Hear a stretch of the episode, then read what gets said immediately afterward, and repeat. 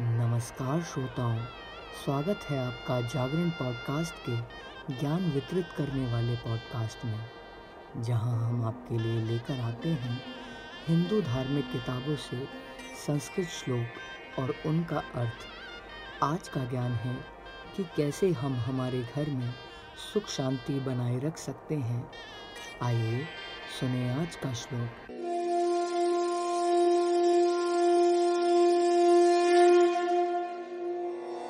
चत्वारि ते तात ग्रहे वसन्तु श्रियाभिजुष्टस्य गृहस्थधर्मे।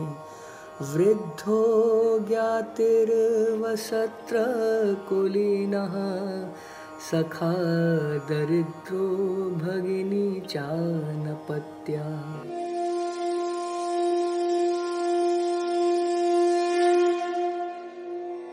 अर्थात परिवार में सुख शांति और धन संपत्ति बनाए रखने के लिए बड़े बूढ़ों मुसीबत का मारा कुलीन व्यक्ति, गरीब मित्र तथा निसंतान बहन को आदर सहित स्थान देना चाहिए।